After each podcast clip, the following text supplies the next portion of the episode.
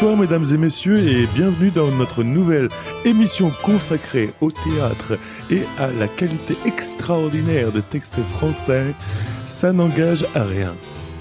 Dans cette émission solennelle, nous allons solennellement entrer dans le corps et dans la tête des écrivains qui ont su rédiger les plus belles lignes de la littérature française au théâtre.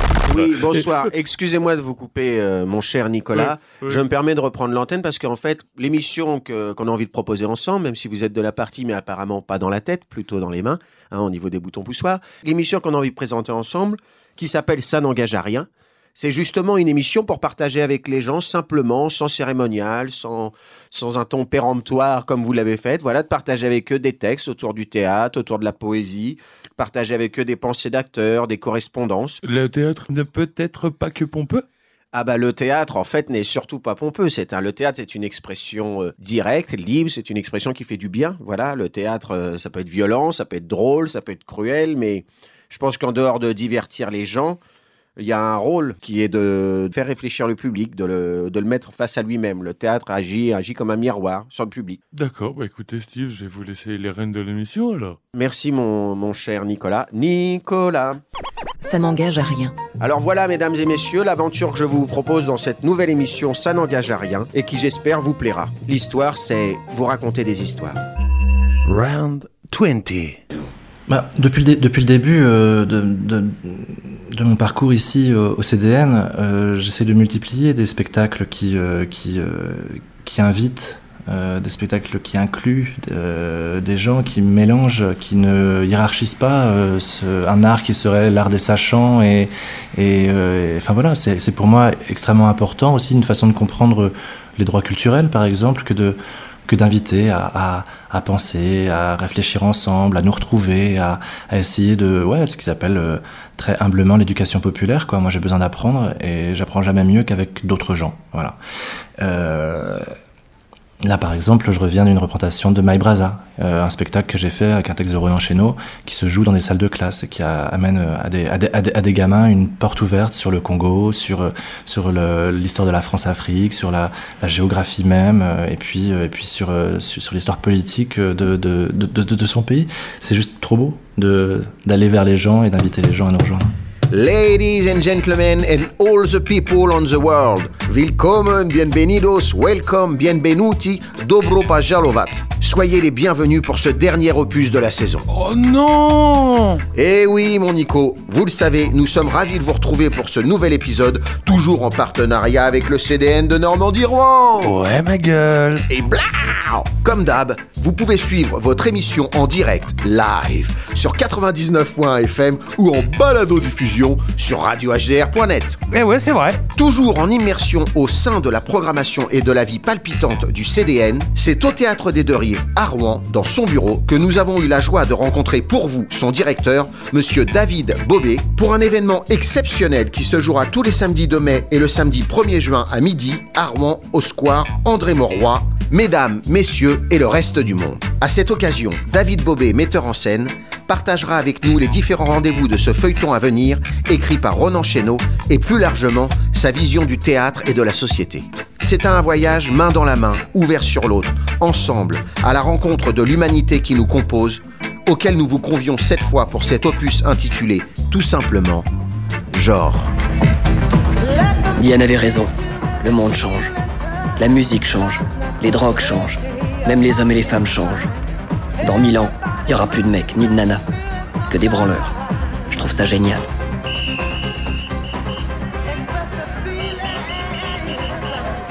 Mais c'est con que Begbie n'ait pas été prévenu. À mon avis, on est hétérosexuel par défaut, pas par choix. Tout dépend qui se plaît. C'est qu'une question d'esthétique, rien à voir avec la morale.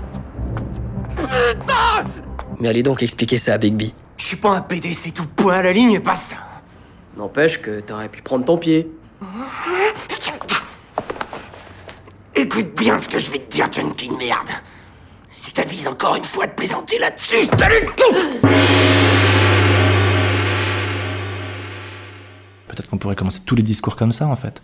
Euh, parce que, euh, voilà, sortir des injonctions à être ceci ou cela, mais peut-être euh, euh, voilà, une invitation à être qui on veut être, comme on veut être, et, et puis que ça pose en fait de problème à personne, et que c'est même assez joyeux. Et c'est le principe même de ce feuilleton, que d'être, d'avoir, d'avoir le courage de parler de ça, de parler de ces, ces, cet outil assez formidable qu'est le genre, euh, un outil vraiment philosophique pour comprendre les enjeux du vingt et unième siècle et de la société française, pas que française, mais en tout cas là, ici on est en France, euh, donc d'avoir ce courage-là et de le faire avec douceur, avec joie, avec quelque chose de très, de très, euh, voilà, de très partagé. Bonjour, je suis David Bobée, je suis metteur en scène et je suis directeur du Centre dramatique national de Normandie-Rouen. Oui, l'origine, c'est, c'est une, une invitation euh, qui émane du Festival d'Avignon. Olivier Py m'appelle et il me dit euh, je, je, je décide que le, le Festival d'Avignon, donc c'était l'été dernier, sera consacré au genre. Et, et je t'invite à, à travailler sur le feuilleton du Festival d'Avignon. C'est une chose qu'il a inventée quand il est arrivé et qu'il a pris la direction du festival, et qui est une, un très bel objet, qui est un, un, un petit plateau qui s'ouvre comme ça en extérieur, dans un jardin, et il s'y joue euh, presque tout ce qui est... Euh, tout ce qui est à l'origine même du Festival d'Avignon, d'amener de la culture dans des lieux qui, de, qui ne sont pas dédiés à la culture, de, de placer euh, des, des, des, des œuvres théâtrales euh, au cœur de la vie des gens, euh, de faire euh, théâtre en mélangeant professionnels, amateurs, euh, et c'est très beau, parce que la forme même de ce, de ce, de ce, de ce feuilleton euh, est très politique. Les, ceux qui interviennent sont des gens. Il y a une, à, chaque, à chaque épisode une trentaine, quarantaine de, de, de personnes différentes. Euh, il y a un public large qui assiste, six cents personnes par jour. Et le sujet, c'est toujours un sujet euh, sociétal. Et donc le sujet, en fait, c'est les gens. Et ça, ça, ça, ça donne quelque chose de, de très très beau, ne serait-ce que dans la forme. Et là, évidemment, avec, un, avec une thématique comme le genre, euh, évidemment, c'est politique. Évidemment, ça parle des gens, de la vie, des différences, de la diversité de la population.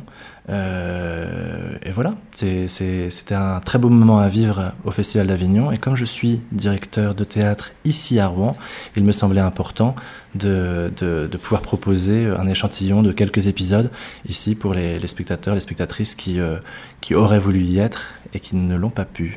Bonjour, je m'appelle Yoann Cham. Je viens de la Comédie de Saint-Etienne. David Bobée nous a proposé de participer à ce feuilleton. Et donc on est là sur tous les épisodes et on a répété une, une à deux semaines avec lui. On a travaillé avec, avec l'auteur et le scénographe qui écrivait euh, au jour le jour.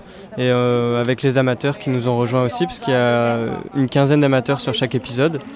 Et donc les, l'équipe permanente de comédiens professionnels euh, qui sont cinq. On vient de faire la première et euh, c'était super, il y avait plein de monde, euh, ça s'est très bien passé. Après, euh, moi j'étais très peu renseigné euh, sur la question du genre, c'est vraiment en travaillant avec euh, les intervenants, euh, les acteurs qui sont militants L G B T Q I, euh, que j'ai, j'ai pu avoir un bagage notionnel euh, sur, sur la question. Je, par contre, elle m'intéressait beaucoup. Alors maintenant, c'est beaucoup plus clair. Déjà, je constate que en fait, ce qui est très important, c'est d'arrêter de, de donner son avis sur la question. Il faut d'abord se renseigner, voir comment les gens vivent leur transition, s'ils sont en transition, s'ils sont transgenres. La société évolue et ça, ça me plaît d'être au cœur de ça, en fait. Je me dis, euh, au dix-huitième siècle, il y a des gens qui, qui ont fait évoluer la langue de telle façon que pour nous, c'est solide. Ben, c'est peut-être nous ce qu'on est en train de faire ici, euh, au Jardin Sécano, au Festival d'Avignon, deux mille dix-huit. Holly came from Miami, F L A. Hitchhiked away across U S A. Plucked her eyebrows on the way. Shaved her legs and then he was a she. She says, hey babe, take a walk on the wild side. Said, hey honey, take a walk on the wild side.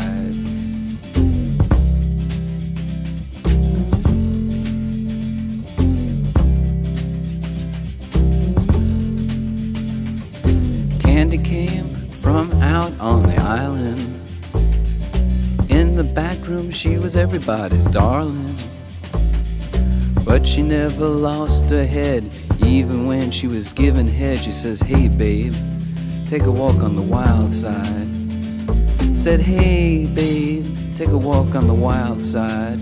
And the colored girls go do do do do do do do do do do do do do do do do do do do do do do do.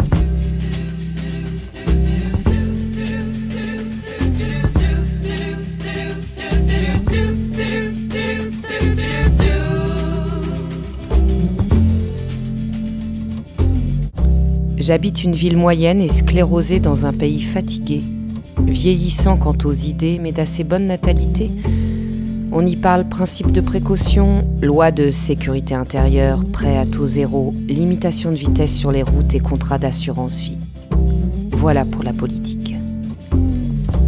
Une ville moyenne en France, comme beaucoup d'autres villes où la peur se radicalise depuis plusieurs années, c'est visible à l'œil nu. Les flics font des rondes toute la nuit, leurs voitures, banalisées ou non, avancent lentement dans les rues vides. Voilà pour le décor. Dans la ville moyenne où j'habite, il n'y a pas d'étrangers. Pas ce qu'on appelle immigrés, ou très peu. Aussi très peu de gens de couleur. Ils sont cachés. C'est bizarre. Pour les voir, il faut s'excentrer. On les trouve un peu sur le campus ou à certains arrêts du tram après certaines heures. Dans le centre-ville, on est entre nous. Entre gens qui vivent ici depuis toujours. Les mêmes familles depuis toujours, dans les mêmes maisons, occupant les mêmes immeubles. Les mêmes gens qui se surveillent avec le même teint que la pierre. Au début, je ne me suis rendu compte de rien. Je ne l'ai pas identifié tout de suite, l'uniformité. On a beau en faire des caisses aujourd'hui au théâtre et dans la littérature, beaucoup, sur cette thématique de l'autre, la thématique citoyenne. En fait, on s'en aperçoit pas toujours immédiatement quand l'autre n'est pas là. Ça n'engage à rien. On va s'installer juste devant le Théâtre des Deux Rives, juste devant, devant le C D N, dans le Square André-Maurois, c'est le jardin du musée des Antiquités. Alors c'est un spectacle, mais c'est un spectacle particulier qui se débarrasse de, de tous les artifices habituels du, du, du, du théâtre. Donc ça se joue dehors, en plein soleil, euh, qu'on espère, on espère qu'il y aura du soleil à Rouen au mois de mai. Et, euh, et, euh, et voilà, sans lumière, euh, juste des micros, des textes, des textes qui sont lus et partagés par, euh, par ce collectif éphémère qui est euh, composé d'acteurs professionnels, de, de, d'acteurs euh, et d'actrices amateurs et, euh, et de la classe du conservatoire euh, de, de Boris Athias. Voilà, un petit, un petit collectif de, de, de gens comme une photographie de la société humaine qui va, euh, qui va bah, prendre à, à bras le corps cette... Euh, cette euh, question euh, clivante, encore aujourd'hui, étonnamment, euh, du genre. Ce que ça provoque, ben, en fait, c'est assez chouette, parce que le, le, le, le sujet est épineux, le sujet pique, le sujet clive. Euh, y a vraiment des détracteurs, de, des, parce qu'en fait, on parle d'égalité, en fait, quand on parle du genre. Euh, Alors, alors, il y a des gens qui, qui, qui, qui grognent, et c'est très beau que ça se passe aussi euh, par le... par le filtre d'amateurs, parce qu'ils ont une fragilité qui finalement donne beaucoup, beaucoup, beaucoup de force au propos qui, lui, est courageux. Il n'est pas, il est pas question de faire, d'imposer une vision, mais de partager des outils de compréhension de ce que peut être le genre. Et le genre, c'est un outil absolument essentiel aujourd'hui au XXIe siècle pour comprendre qui nous sommes et comment on peut aller vers une société qui est plus égalitaire que ce qu'elle n'est aujourd'hui. Et que ça passe par la fragilité de gens qui osent prendre la parole. Bah c'est c'est en fait c'est en fait c'est en fait très beaucoup plus facile à à à, à découvrir en fait ce que ce, ce que recouvre le genre exactement. En fait, dès que, euh, on peut reprendre les les les, les, les les femmes du Panthéon là, et en fait dès que la dernière est citée, vous pouvez les poser parce que là on a besoin de tout le monde pour les pour tous les féminismes. Alors, on reprend les femmes du Panthéon. C'est-à-dire parmi eux, soixante-douze hommes et cinq femmes. Simone, de, Simone Veil, bientôt rejointe peut-être par Olympe de Gouges, Louise Michel, Lucie Aubrac, Lucie Baud, Simone de Beauvoir. Toutes celles qui se sont battues pour les autres et pour elles-mêmes, contre la violence, l'invisibilité. Il y en aurait à faire des portraits subtils, complexes, d'une foule de théoriciennes, philosophes, sociologues, universitaires, écrivaines, penseuses, militantes, et des nombreuses tendances du féminisme que certaines représentent. Du black feminism, Angela Davis, Bell Hooks. Elle est où, Angela Davis ? euh, C'est moi, c'est Greg. Uh-huh. euh... Ok, ensuite. Attends, la, la suite ? C'est quoi la suite du texte, s'il vous plaît ? C'est ça, on a, on a, on a passé beaucoup de temps à, à lire, à, à comprendre, à, à, à découvrir euh, des choses, parce que j'ai beau être euh, me considérer comme un, un homme féministe, euh, quelqu'un de plutôt engagé, plutôt militant. Euh, euh, j'ai été quand même assez fortement ébranlé par ce que j'ai pu découvrir, en fait. Et oui, on s'est, on s'est, on s'est, on a travaillé avec un sociologue qui s'appelle Arnaud Alessandrin, qui nous a ouvert ses études, ses travaux.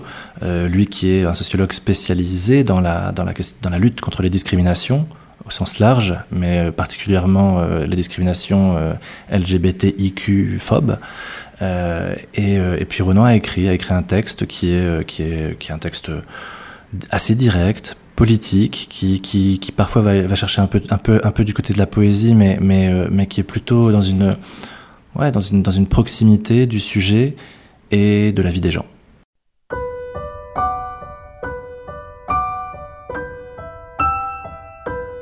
Alors il ne faudrait pas en parler.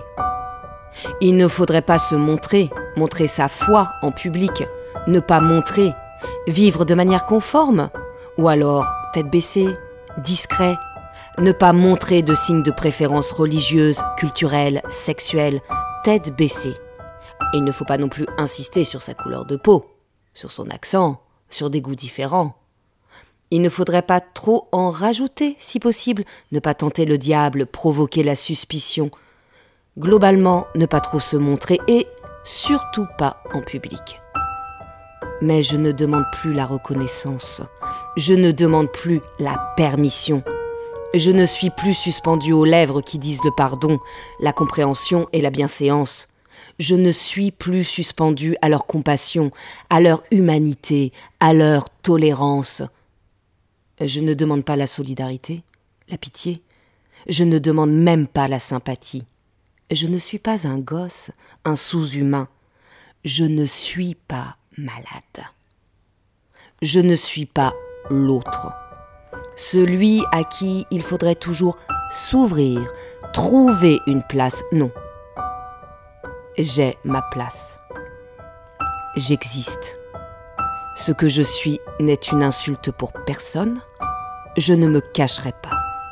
Je ne me cacherai pas parce que je n'ai rien d'honteux à dissimuler. Je ne suis pas honteux. Oui, c'est, c'est, c'est, en fait, le jour du feuilleton, juste après, ce sera le lancement de, de, de, de la marche, de la Pride à Rouen, juste, à, juste à, après que le feuilleton euh, se termine. Et juste avant, il y a une visite d'une exposition au, au MUNAE, au, au, au Musée de l'Éducation, euh, sur, les, sur, les, sur, sur les questions de, de, effectivement, de discrimination L G B T I Q. Euh, et en fait, ce, ce, ce, ce mois des fiertés, c'est... Euh, c'est l'idée aussi que ce ne soit pas juste une journée où on est fier, pas juste une journée où on combat, mais bien plus. Et comme le feuilleton se jouera tous les samedis du mois de mai, euh, alors, euh, alors bah, c'est tout le mois en fait, où on va, où on va porter haut et fort, et entre plusieurs partenaires, avec le cinéma L'Omnia, le, le, le collectif Pixem de, de, de City Friendly, euh, et, d'autres, et, d'autres, et d'autres acteurs encore. On parlait de Yann Dacosta, euh, et en fait c'est un gage de l'engagement d'une mairie qui, euh, qui euh, sur, cette, euh, sur ces questions-là, s'engage euh, quotidiennement, et ce mois-là, il est symbolique en fait d'un engagement euh, à l'année, euh, et depuis plusieurs années, d'une ville, de ces acteurs culturels, de ces actrices culturelles, et puis d'une population en fait. C'est un, c'est un, c'est un gage, un symbole de, euh, ouais, d'un territoire qui, qui, se, qui se décrète, qui se déclare haut et fort et avec fierté, absolument euh, pour l'égalité. En fait, les choses se tissent en fait. C'est ce qui est très beau dans cette... Bon, moi, ce que j'aime beaucoup ici en fait, c'est que c'est que on, on se définit pas dans des chapelles fermées, euh, le théâtre d'un côté, le musée de l'autre, le cinéma de l'autre, la mairie d'un côté, tout ça, mais avec à chacun son public qui serait son public attitré, mais on dialogue, on échange, on essaie de réfléchir une, une offre culturelle qui soit à la faveur d'une population dans son ensemble et une offre qui soit bah, transdisciplinaire, où en fait on peut très bien passer euh, d'une discipline à l'autre, d'une visite de musée, à un film, à une pièce de théâtre ou un opéra, et, et en fait, on essaie de, ouais, bah, de construire ensemble une politique culturelle, et encore une fois, toujours à la faveur des habitants et des habitantes. Main dans la main. L'image est faite pour marquer les esprits. Une chaîne de solidarité sur toute la longueur du pont Corneille pour soutenir Romain, sauvagement agressé la semaine dernière à Rouen, dans sa ville, parce qu'il était homosexuel. Une violence devenue insupportable pour bon nombre de citoyens qui dénoncent une montée en puissance générale de l'intolérance. C'est un devoir de citoyen, je dirais, parce que les... la, violence, la violence quotidienne comme ça contre les... n'importe quelle partie de la population est insupportable. Il faut toujours se battre parce que quand on croit qu'on a fait, qu'il y a eu un progrès qui a été fait sur le plan social, ben on s'aperçoit qu'il y a toujours des gens pour détricoter, pour refaire. Comme il l'a déjà dit, Romain ne veut pas devenir un symbole ou un étendard, il veut juste avancer dans sa vie. Ils étaient entre huit cents et un millier de personnes à rendre hommage à Romain, toujours en convalescence. Aujourd'hui, en France, on comptabilise une agression homophobe tous les trois jours.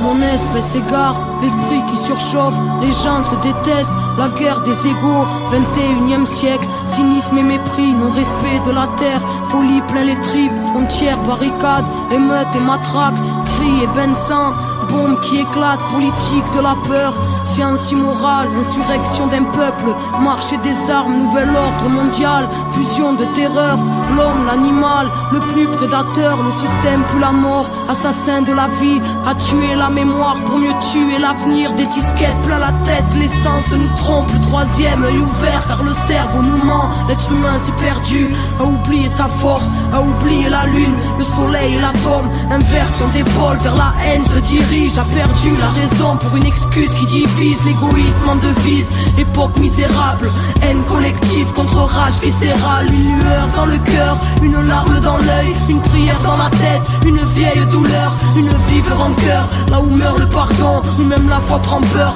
allez viens nous partons, des lois faites pour le peuple et les rois tyrannisent, confréries et business en haut de la pyramide, ça sponsorise le sang, entre char et usine, innocent dans un ciel aux couleurs des usines, un silence de deuil, une balle perdue, toute une famille en pleurs, un enfant abattu, des milices de l'État, des paramilitaires, des folies cérébrales, des peuples entiers à terre, bidonville de misère à l'entrée des palaces, liberté volée, synonyme de paperasse, humanité troquée contre une vie illusoire, entre stress du matin et angoisse du soir, des névroses plein la tête, les nerfs rompus, caractérisent l'homme moderne, bien souvent corrompu, et quand la ville s'endort, arrive tant de fois, une mort silencieuse, un S D F dans le froid.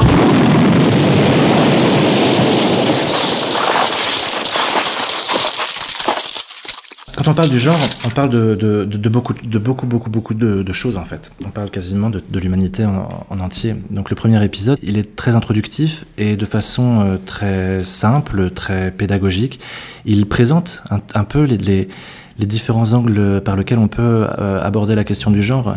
Et il présente aussi les, les, les épisodes, comment, comment ils vont se décliner pendant tout, tout le mois des fiertés. Parce que quand on parle du genre, on parle déjà euh, d'une première chose, c'est on parle déjà des inégalités entre les hommes et les femmes.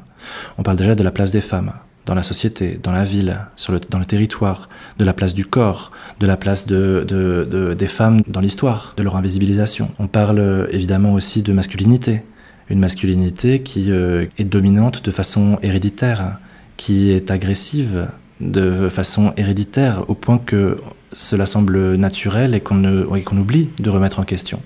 On parle d'une masculinité qui euh, se construit, qui est une construction culturelle, et qui peut aussi se déconstruire pour euh, bah, simplement euh, pas tant faire de la place au centre, mais simplement élargir le centre, agrandir le centre et faire de la place et, bah, aux femmes, simplement à la moitié de l'humanité.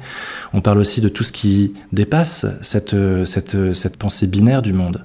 Donc des gens qui sont dans un entre-deux, des gens qui sont bien au-delà, des gens qui sont loin de cette, de cette classification masculin-féminin, qui sont qui ils sont et, et, et qu'on n'a pas à remettre en question, qu'on n'a pas à questionner.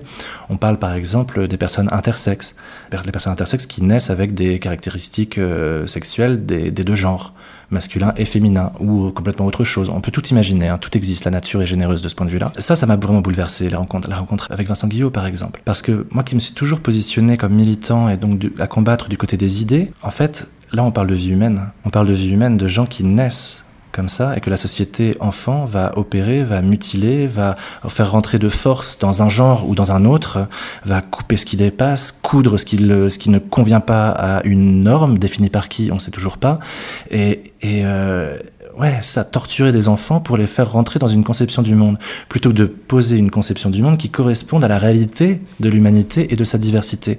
Quand on parle des enfants intersexes, c'est quand même deux pour cent des naissances dans l'humanité. deux pour cent, c'est énorme. Et ouais, c'est pas un combat culturel, la question du genre. La question du genre, c'est comment on fait pour s'accepter tel qu'on est et pas s'imposer les uns aux autres bah, son propre modèle comme euh, carcan pour, pour, pour définir la vie des autres. Ça n'engage à rien. Et puis, euh, le deuxième épisode, c'est l'effet Mathilda. L'effet Mathilda, c'est une observation dans l'histoire des sciences. Les apports, les découvertes des femmes ont toujours systématiquement, de façon systémique, été invisibilisées. Et que ces découvertes-là, comme si ça ne suffisait pas, c'est, leurs découvertes ont été euh, appropriées par des hommes. Donc ce sont des hommes, des, le, les boss de, de, de, ces, de ces femmes scientifiques, les, les, les, les collègues, parfois même les assistants, qui ont publié les découvertes faites par des femmes. Et l'histoire des sciences ne retient pas les noms des, des, des, des, femmes, des femmes scientifiques. On parlera de, de Marie Curie, mais parce qu'il y avait son mari aussi. Elle a, elle, on lui demandait euh, « Qu'est-ce que ça fait d'être mariée à un génie ?» Elle répondait « Je ne sais pas, demandez à mon mari. » Et cette, cette, cette espèce de, d'invisibilisation, d'appropriation des découvertes euh, par les hommes, on parle simplement de la découverte du génome humain, hein, de la découverte de la trisomie vingt et un, de, de, de, de, de, des grandes découvertes qui ont permis d'aller dans l'espace. On parle de... Enfin, depuis que les femmes ont, sont autorisées à étudier la médecine, euh, voilà, on parle quand même de, de, de, de choses essentielles qui font que nous sommes là où nous sommes aujourd'hui grâce à elles. Et cette invisibilisation-là, ben, en fait, on la retrouve dans toute l'histoire de l'humanité, dans tous les lieux de la connaissance, dans tous les lieux de la philosophie, de l'art, de la politique, de... partout, tout le temps. Et donc, cet épisode, en fait, on parle de ces femmes, de ces femmes, de ces grandes, de ces grandes oubliées, et on dresse leur portrait, et on tend leur portrait, et on fait comme ça, un, voilà, un portrait de, de, de l'humanité d'un point de vue féministe. C'est jubilatoire, ça fait du bien, il y a un sentiment de justice qui est juste fabuleux, quoi. Hubertine Auclert, dix-huit cent quarante-huit à dix-neuf cent quatorze. À la mort de sa mère, en dix-huit cent soixante-six, Hubertine Auclert est placée par son frère dans un couvent à Montluçon. Jugée trop indépendante par les religieuses, elle est écartée de la vie monacale. Libre et matériellement indépendante, elle milite notamment pour la révision des lois du Code Napoléon, un modèle du droit dans le monde entier et du sexisme fait loi.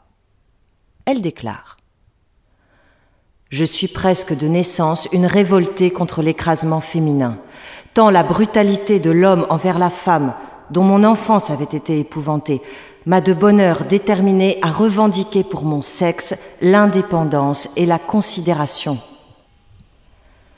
Elle rejoint l'Association pour le droit des femmes, renommée ensuite Ligue française pour le droit des femmes. Victor Hugo est son président d'honneur. Elle est la première militante française à se déclarer féministe.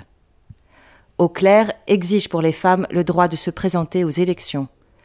Elle lance au printemps dix-huit cent soixante-dix-sept un appel aux femmes de France. Femmes de France, nous aussi nous avons des droits à revendiquer. Il est temps de sortir de l'indifférence et de l'inertie pour réclamer contre les préjugés et les lois qui nous humilient. Unissons nos efforts, associons-nous. L'exemple des prolétaires nous sollicite. Sachons nous émanciper comme eux.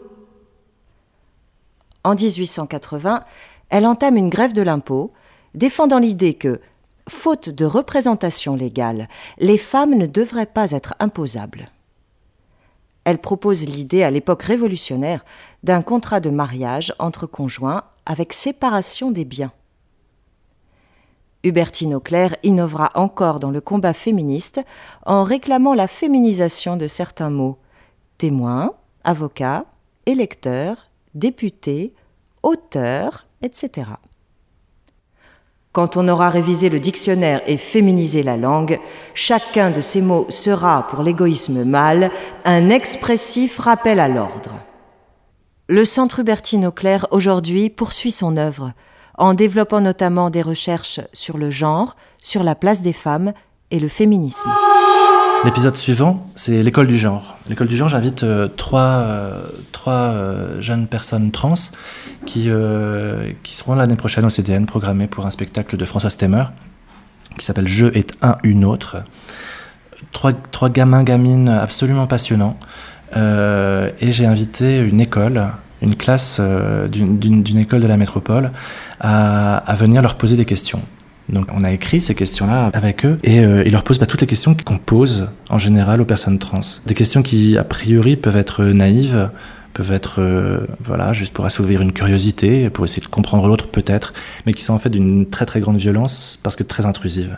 Parce qu'on ne demande pas à quelqu'un, à, à une personne cisgenre, à quelqu'un qui n'est pas trans donc, euh, bah, ce qu'il a dans la culotte, comment il vit, comment il vit sa transformation, s'il est content de, du résultat. Enfin, on ne demande pas ça, mais on le demandera systématiquement aux personnes trans. Des questions euh, comme celle-là, il y en a des bien plus violentes. Donc voilà, les gamins portent cet ensemble des questions-là et là où c'est très joli le texte de Ronan, c'est que les trois vont répondre mais par des questions. Par des questions sur ces jeunes garçons, ces jeunes filles, sur leur propre transformation, sur leur propre transition de l'âge d'enfant à l'âge adulte, sur leur propre identité qui est en train de se construire.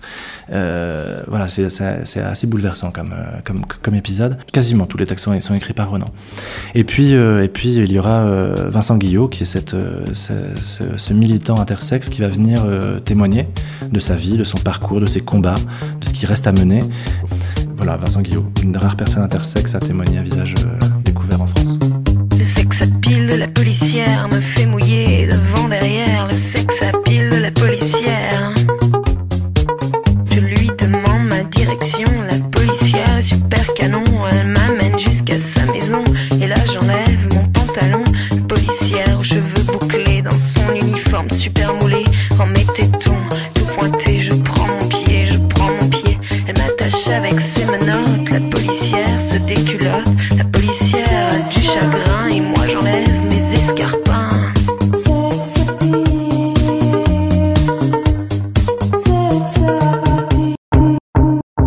Voilà, ensuite l'épisode quatre du samedi vingt-cinq mai, toutes minoritaires, part du principe que nous sommes toutes et tous potentiellement discriminables à un moment donné de notre vie. Et que si on applique à une population les vingt-quatre critères de discrimination reconnus par la loi, donc on peut être discriminé euh, évidemment sur sa couleur de peau, sur euh, son, pour son sexe, son genre, pour euh, son intention sexuelle, mais aussi euh, pour son poids, si on pèse plus de temps ou moins de temps, sur son âge, si on a plus de tel âge ou moins de tel âge, sur, euh, sur son état de santé, sur euh, sa situation de handicap, euh, la façon qu'on a de prononcer le français, donc la, glo- la glottophobie, euh, est-ce qu'on a un accent Euh, sociale, euh, régionale, euh, ethnique, est-ce que ce sont patronymes sur... Euh, enfin voilà, bref, si on applique à une communauté, par exemple ce collectif d'amateurs, de, de, de, de professionnels et ses étudiants du, du conservatoire, ces vingt-quatre critères de discrimination, eh bien euh, on se rend compte que... Euh, Bah, ceux qui sont, que tout le monde est, est, est minoritaire à un moment en fonction du critère que l'on prend.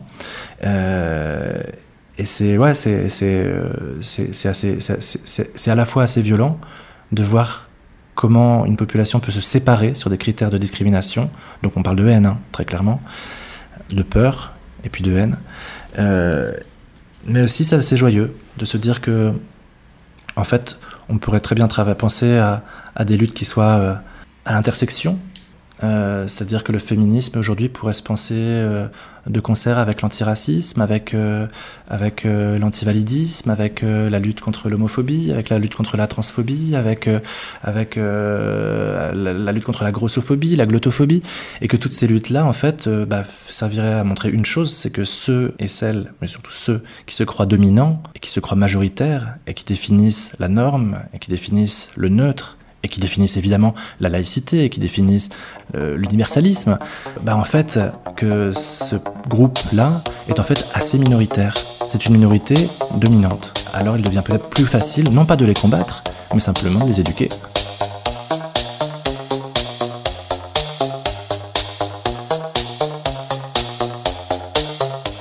L'intersectionnalité, c'est l'idée que plusieurs discriminations peuvent s'abattre sur la même personne. Une femme noire, Euh, grosse, lesbienne, peut euh, être violentée quotidiennement parce qu'elle est femme, parce qu'elle est grosse, parce qu'elle est noire, parce qu'elle est lesbienne. C'est se mettre à plusieurs pour essayer de lutter pour l'égalité. Grosso modo, tant que les femmes seront seules à lutter contre le sexisme et les violences faites aux femmes, alors elles auront toujours la moitié de l'humanité à convaincre. Tant que les personnes racisées, donc victimes de racisme, seront seules à s'emparer des questions du racisme, alors elles auront toujours soixante-dix pour cent de la population à convaincre. Et d'un coup, si on se met côte à côte les uns avec les autres, eh ben, peut-être qu'on peut arriver plus facilement à, à changer le monde, quoi.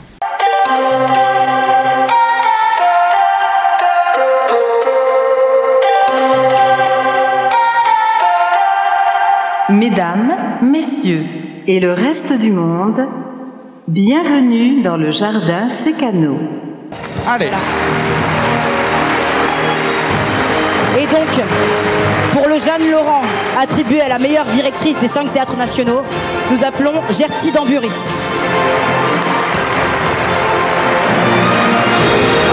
Le vingt-sept février cinquante-sept à Pointe-à-Pitre en Guadeloupe, elle est dramaturge, metteuse en scène, romancière et poétesse française.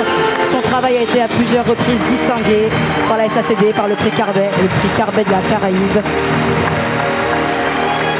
Ben aujourd'hui, euh, j'ai rêvé de remettre un, un, un, un Molière, donc je, je, je vais donner à Jeanne Laurent. Mais j'aurais tout de même préféré euh, être appelée à décerner euh, le prix Génie Alpha, hein, ou Darling Legitimus, ou encore euh, Toto Bicinte, de la comédienne caribéenne francophone oubliée. Je remettrai avec joie, avec plaisir, avec transport, cette récompense d'un nouveau genre, ce prix parodique et joyeux, déjanté, qui vient ringardiser des Molières si longtemps et si précieusement réservés à un entre-soi qu'on ne présente plus, mais dont il faut encore parler, puisque ça n'imprime pas. Ou vraiment si peu. Un entre-soi que l'association Décoloniser les Arts, dont je fais partie, a bruyamment contesté lors de la remise des prix en deux mille seize, en vain, visiblement. Un entre-soi qui se tient chaud dans toutes les strates du milieu culturel français, avec une bonne foi et une innocence, toutes deux feintes. Que de fois nous entendons dire « mais je travaille avec lui parce qu'on s'est rencontrés à l'école, à la fac ». On est amis depuis vingt ans, c'est normal qu'on travaille entre nous. Alors quoi? Dans les écoles de théâtre, certains n'ont rencontré ni femmes, ni racisés. Oh, quel manque de bol! Ça n'engage à rien. Bah si, justement, ça rigole beaucoup. L'épisode cinq, c'est la cérémonie des Molières non racistes et non genrées. Euh, c'est un pastiche de la célèbre cérémonie des, des, des Molières.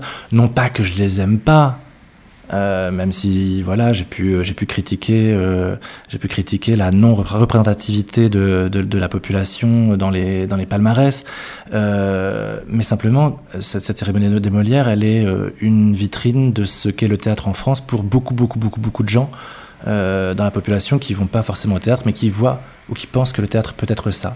Et le fait, l'absence de représentativité, euh, bah, elle est, elle est dangereuse. Elle est vraiment, vraiment, vraiment dangereuse. C'est bien là l'objet de, de, du combat Décoloniser les Arts, par exemple. C'est de se dire que si on prive un tiers de la population, donc trente pour cent de la population française n'est pas blanche, si on, si on prive un tiers de, de la population française d'un accès à la culture, de modèles positifs d'eux-mêmes, de moyens de production de leurs propres récits, de leurs propres esthétiques, de leurs propres spectacles. Si on, si on affirme une culture faite par des blancs pour des blancs, alors que nous sommes dans une société métissée, eh ben, on va provoquer de la colère légitime. Euh, au mieux, on, on aura des contre-cultures. Au pire, on aura des cultures contre. Et je crois que la, la culture a quelque chose de symboliquement très important à affirmer, euh, à affirmer la spécificité de chacun, euh, à affirmer euh, la particularité des, des, des, des gens dans une population. Mais la culture, elle a cette force symbolique de pouvoir transformer une population diversifiée en peuple. Mais pour ça, il faut, faut reconnaître un petit peu les différences et savoir trouver les moyens de lutte contre les discriminations, trouver les moyens de lutte pour l'égalité. Voilà, grosso modo. Et cet épisode-là parle de ça, parle de, du racisme d'omission dans la culture, parle de, de, de, des assignations faites au rôle féminin, euh, parle d'inégalité entre les hommes et les femmes dans la culture. Vous savez qu'on n'est pas encore euh, paritaire dans les programmations. Or, diriger un théâtre, moi je le sais pour le, pour le vivre, hein, c'est le choix d'une personne. Hein. Savoir si on est si on est paritaire dans sa programmation ou pas, savoir si on est paritaire et qu'on partage ses moyens de production à égalité entre les hommes et les femmes, parce que c'est bien facile de faire des spectacles de femmes si on leur donne trop peu de moyens et qu'on les, qu'on les, qu'on les condamne à faire des spectacles tout petits, sans décor, avec trois acteurs et pas de moyens et pas de temps de répétition, et puis un petit peu de jeune public, pourquoi pas, les femmes forcément, ça s'occupe des enfants, enfin voilà, vous voyez, vous voyez le genre. Donc voilà, c'est, c'est, c'est, c'est une cérémonie, c'est, un, c'est, c'est, c'est assez drôle, hein. c'est, une, c'est une cérémonie où on va décerner des prix, non pas des Molières mais des pavés d'or, et euh, chaque invité est, est, est amené à bah, alors, jeter un pavé dans la main ou dans la gueule pour euh, parler un petit peu de la culture telle qu'elle ne va pas et telle qu'elle pourrait aller mieux. Personne dans le monde ne marche du même pas, et même si la terre est ronde, on ne se rencontre pas. Les apparences et les préférences ont trop d'importance, acceptons les différences, c'est vrai. Faut le tout, tu sais, faut le tout, c'est vrai, faut le tout pour faire un monde. Donc il y aura Eva Doumbia, qui est une metteuse en scène qu'on aime beaucoup ici, qui est très engagée avec moi dans la lutte contre le racisme, notamment dans la culture. Elle est metteuse en scène, elle est comédienne, elle est, euh, elle est militante. Et il y a Mehdi Georges Lalou qui est un plasticien, euh, voilà, une personne vraiment très intéressante qui porte en lui euh, le croisement de, de, de, de différentes euh, origines françaises, marocaines, de, de, de, qui pose très fort en lui la question du genre. Grégory Miège, euh, qui est un acteur qu'on a pu voir dans Peer Gynt, euh, voilà, qui est un acteur formidable, qui mesure deux mètres, qui pèse cent quatre-vingts kilos, enfin, qui, est, qui, est, qui se pose là comme, comme acteur. Et puis euh, Catherine DeWitt sera en guest, en fait, guest star de l'épisode euh, consacré à l'histoire euh, de l'humanité et à l'invisibilisation des femmes. Lola Wesh, qui va recevoir un, un prix et qui va faire un discours sur le queer. Euh, il y aura Fia Ménard qui sera invitée aussi. Anne-Sophie Pochet, euh, à qui je demande de, de nous parler un petit peu d'égalité entre les hommes et les femmes euh, ici en Normandie et dans, la, dans, dans le milieu culturel, parce qu'on est encore loin d'être arrivé. J'ai tout le temps, continuellement, envie de me déplacer, euh, d'apprendre, de, de, d'apprendre à plusieurs. Euh, ouais, ouais, ouais, je me méfie de, de, de, de tout ce qui pourrait te servir de guide, en fait. Ni Dieu, ni père, ni, ni maître, ni, ni prêt à penser. Enfin, je, ouais, moi, j'apprends seulement avec les autres, en fait. C'est, c'est mon métier, c'est ça, en fait, hein, c'est de... de ne pas venir avec des idées préconçues sur, euh, sur un spectacle que je veux mettre en scène ou sur un sujet que je veux traiter, ou voilà, mais c'est simplement de, d'ouvrir des espaces, du temps, euh, des moyens à des artistes, à des personnes, à des individus, euh, et de les étudier, de les écouter, et ce qu'ils ont à m'apprendre de l'humanité, en fait, je, je bah, me bouleverse et je cherche à le partager, en fait. J'ai bon espoir qu'en mettant en scène, j'invite les spectateurs et les spectatrices à regarder les, les hommes et les femmes comme moi je les regarde, en fait. Courage et la douceur, on en a parlé tout à l'heure, quoi. Le courage, rien ne peut m'ébranler et je n'ai pas peur de tomber. Mais euh, pour mes, mener mes combats, euh, bah, ouais, je, j'utilise, j'utilise la douceur, qui est une, ou la beauté, qui est une vraie arme, en fait. Ça n'engage à rien. Homme, es-tu capable d'être juste ? C'est une femme qui t'en fait la question. Tu ne lui ôteras pas du moins ce droit. Remonte aux animaux, consulte les éléments, étudie les végétaux, jette enfin un coup d'œil sur toutes les modifications de la matière organisée. Et rends-toi à l'évidence quand je t'en offre les moyens. Cherche, fouille et distingue, si tu le peux, les sexes dans l'administration de la nature. Partout, tu les trouveras confondus. Partout, ils coopèrent avec un ensemble harmonieux à ce chef-d'œuvre immortel. Bizarre, aveugle, boursouflé de science et dégénéré, dans ce siècle de lumière et de sagacité, dans l'ignorance la plus crasse, l'homme seul veut commander en despote sur un sexe qui a reçu toutes les facultés intellectuelles. Olympe de Gouges, guillotinée en dix-sept cent quatre-vingt-treize, à quarante-cinq ans. Chères auditrices et chers auditeurs, avant de clore cet épisode et de vous laisser au conseil de lecture de David Bobée, Un appartement sur Uranus de Paul B. Preciado, paru aux éditions Grasset, et d'un extrait lu par la grande Anne Cosmao, à qui on fait de gros boujoux, je tiens à vous rappeler que le feuilleton Mesdames, messieurs, et le reste du monde se déroulera les quatre premiers samedis du mois de mai, à midi, et le samedi premier juin à midi également au Square André-Maurois à Rouen. On se retrouve là-bas. Bah ouais, et en plus c'est gratos.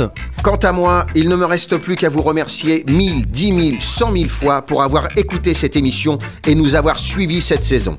Émission conçue et présentée par Steve. Et à la technique, au bouton poussoir, l'homme sans qui tout cela n'existerait pas, celui qui m'a tout appris, je veux bien entendu parler de mon maître Yoda à moi, mon homeboy Nicolas Leborgne. Big up à toi mon pote. Allez, bonjour, hein, à bientôt, hein. Un énorme merci, bien sûr, à toute l'équipe du C D N pour cette émission et pour la liberté et la confiance offertes sur cette saison. Big up. Spéciale dédicace à Charlotte Flamand et à Lucie Martin, ainsi qu'à Sophie Colleux, qui assure la coordination artistique du feuilleton. Des bises. Et évidemment, un grand, grand merci à David Bobée pour son accueil, sa disponibilité et sa bienveillance. Longue vie. Merci également à Yoann Cham pour l'interview réalisée en juillet dernier à Avignon. Bonne route. Sur un texte de Ronan Chénault, vous avez pu entendre les voix de mesdames Valérie Diome et Anne-Sophie Pochet, que je remercie beaucoup, beaucoup. Big up. Pour finir, un grand merci à toutes les personnes participant au feuilleton qui apparaissent dans cet opus. L'extrait du reportage consacré à Romain est emprunté à France trois Normandie. Merci à eux. N'hésitez pas à réagir et à partager sur la page Facebook de l'émission. À très vite pour de nouvelles aventures, qui sait. Je vous quitte avec cette citation, « Tout seul, on va plus vite, ensemble, on va plus loin. » Eh bien, puisque ça n'engage à rien, écoutez, David. Bon, faut vérifier, mais je crois que Paul Preciado vient de publier l'ensemble de ses chroniques qu'il avait, qu'il avait rédigées pour, pour le journal Libération. Et je crois que là-dedans, il y a une mine d'or, en fait. Pour, pour, pour comprendre le monde d'aujourd'hui et pour comprendre ce que, ce, ce que recouvre la question du genre. Paul B. Preciado. Testo Junkie, bien sûr, mais surtout l'ensemble des chroniques euh, publiées euh, récemment là, sur les deux, deux dernières années. L'homosexualité est un sniper silencieux qui colle une balle dans le cœur des enfants dans les cours de récréation. Il vise sans chercher à savoir s'ils sont gosses de bobos, d'agnostiques ou de catholiques intégristes. Sa main ne tremble pas, ni dans les collèges du sixième arrondissement, ni dans les zones d'éducation prioritaire. Il tire avec la même précision dans les rues de Chicago, les villages d'Italie ou les banlieues de Johannesburg. L'homosexualité est un sniper aveugle, comme l'amour, éclatant comme un rire et aussi tendre qu'un chien. Et s'il se lâche de prendre des enfants pour cible, il tire une rafale de balles perdues qui vont se loger dans le cœur d'une agricultrice, d'un chauffeur de taxi, d'un chanteur hip-hop, d'une factrice pendant sa tournée. La dernière balle a atteint une femme de quatre-vingts ans pendant son sommeil. J'avais trois ans quand pour la première fois j'ai senti le poids de la balle. J'ai su que je la portais en entendant mon père traiter de salgouine dégueulasse deux filles étrangères qui marchaient en se donnant la main dans la rue. Ma poitrine s'est mise à brûler. Cette nuit-là, sans savoir pourquoi, j'ai imaginé pour la première fois que je m'échappais de ma ville et que je partais pour un autre pays. Les jours qui suivirent furent des jours de peur et de honte. Il n'est pas difficile d'imaginer que parmi les adultes qui participent aux manifestations de la colère, certains portent enquistée dans leur plexus une balle ardente. Par simple déduction statistique. Et connaissant la virtuosité des snipers, je sais que certains de leurs enfants portent déjà la balle au cœur. J'ignore combien ils sont, quel est leur âge, mais je sais que certains d'entre eux ont la poitrine qui brûle. Ils portent des banderoles qu'on a mises entre leurs mains, qui disent « Ne touchez pas à nos stéréotypes ». Mais ils savent qu'ils ne pourront jamais être à la hauteur de ces stéréotypes. Leurs parents hurlent que les groupes L G B T ne doivent pas entrer dans les collèges, mais ces enfants savent que ce sont eux, les porteurs de la balle L G B T. La nuit, comme quand j'étais enfant, ils vont au lit avec la honte d'être les seuls à savoir qu'ils sont la déconvenue de leurs parents. Ils vont se coucher avec la peur que leurs parents les abandonnent s'ils apprennent ou préfèrent encore qu'ils meurent. Et ils rêvent peut-être comme moi avant eux qu'ils s'enfuient dans un pays étranger dans lequel les enfants qui portent la balle sont les bienvenus. Et je voudrais dire à ces enfants, la vie est merveilleuse, nous vous attendons, ici. Nous sommes nombreux, nous sommes tous tombés sous la rafale. Nous sommes les amants aux poitrines ouvertes. Vous n'êtes pas seuls. Paris, quinze février deux mille quatorze.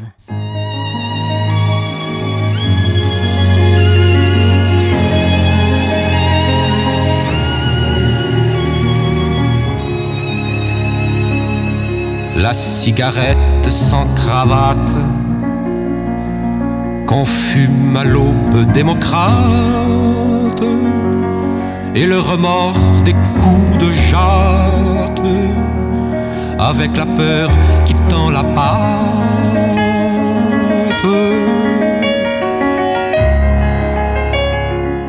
Le ministère de ce prêtre et la pitié à la fenêtre et le client qui n'a peut-être ni Dieu ni maître.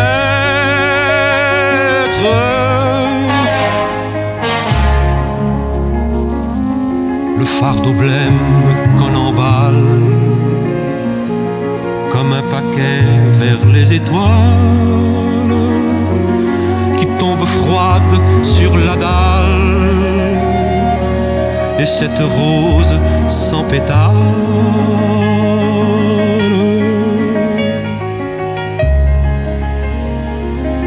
Cet avocat à la serviette, cette aube qui met la voilette pour des larmes qui n'ont peut-être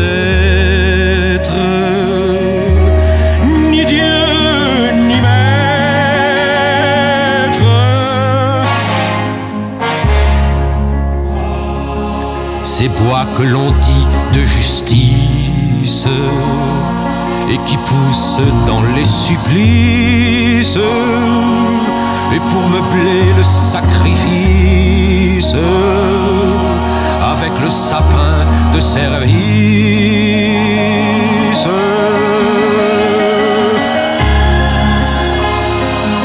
Cette procédure qui guette ceux que la société rejette sous prétexte qu'ils n'ont peut-être ni Dieu ni maître.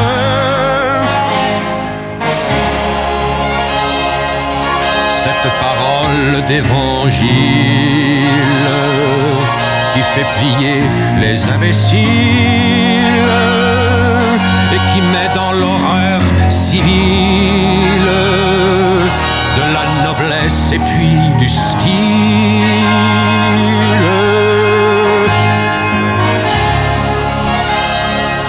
Ce cri qui n'a pas la rosette, cette parole de prophète, je la revendique et vous souhaite